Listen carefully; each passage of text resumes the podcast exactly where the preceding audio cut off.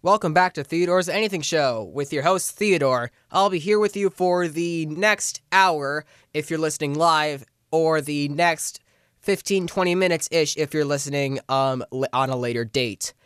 Uh, oh, yeah, by the way, uh, we're just transitioning everything to uh, Spotify and Apple Music if you haven't already known from other shows. You might have noticed other shows changing the content a bit so they could actually pander to that, but eh, whatever. Anyway, coming up. Um, Smash Brothers, is it actually competitive? The answer is yes. Um, how I messed up my holiday promo 101 and basically what I did in my holiday shopping and see if I actually messed up. Anyway, that's going to be Theodore's Anything Show where I just talk about whatever's on my mind and there's going to be tons of vocal crutches everywhere and every time. And let's get to this first topic. So during lunch, I was uh, debating arguing over Smash Brothers. Not which character is the best, not which character is broken, not which character is uh, stunning to play, not the stages, not the mechanics, yada yada yada. But we were just arguing over if it was actually competitive. So one of my friends, let's call her Ella, she basically said that Smash Brothers wasn't competitive because all you do is just mash random buttons on a key, on a controller.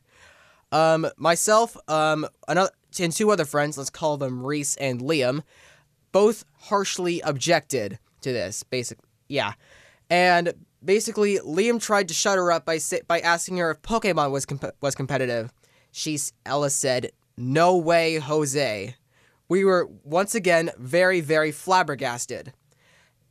And then Liam was like, "We just, uh, do you think chess is competitive?"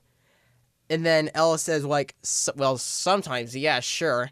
And then let's just say that, yeah, Liam said that all you do is just like, uh, insert arm motion here, insert arm motion here, checkmate, your game. And here's my opinion on it. So basically, I honestly think that Smash Bros. is very competitive. I mean, have you seen their competitive scene? It's something to behold, honestly. And yeah, let's just say that um, up airs, down airs, up tilts, yada yada yada, all those Smash Brothers jargon, um, it is just very very intricate, and you can't learn it within a month because it's that complicated. Sakurai tried to uh, dispel that in like Super Smash Bros. Brawl, but we all know how well that went down in the com- in the competitive community. They still used the they still use the previous version up until this day. I just want to talk about my holiday promo. So basically, my holiday promo was like, ho ho ho, I'm Theodore from Theodore's Anything Show. Uh, just come listen to my show every Monday at 3. Uh, happy, happy holidays, Me luck be on your side. And yeah. So I recorded it once, realized it was trash, but I already saved it. So I decided to uh, abandon it and re record it in another studio. Turns out I somehow, someway, don't know why, managed to record using the wrong mic in the studio, and everything just came out very echoey. Like, like, give me a sec. If I were to record my holiday promo standing out here, that space, if I were to record the show standing out here with my mic all the way over here, that's basically what my holiday promo sounded like.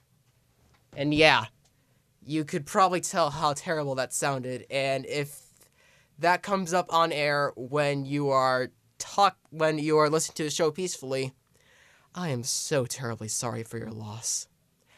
Anyway, right after this will be uh the will be my shopping spree and basically how the heck did that manage to happen? So yeah, I'll see you then. Uh, so basically, I just want to talk about my holiday shopping and how I basically almost failed at it. So the other day, I went to the local mall, which is uh, Bellevue Square, by the way, um, and I decided to uh, start the shopping by going to Lincoln Square.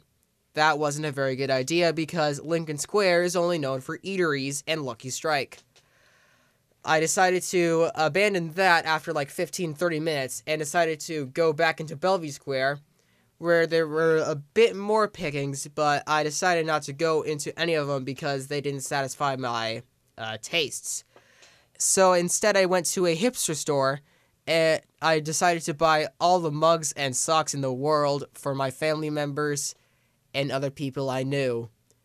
And I don't regret that decision one bit. I'm still waiting for you, Trump sock. Anyway, that's the end of my show. I'll be ho- I'll be coming on on the new year because winter because winter break I won't be here to record obviously, and I'd rather not pre-record because ideas will be stale. So yeah, I'll be seeing you in the new year. Bye bye.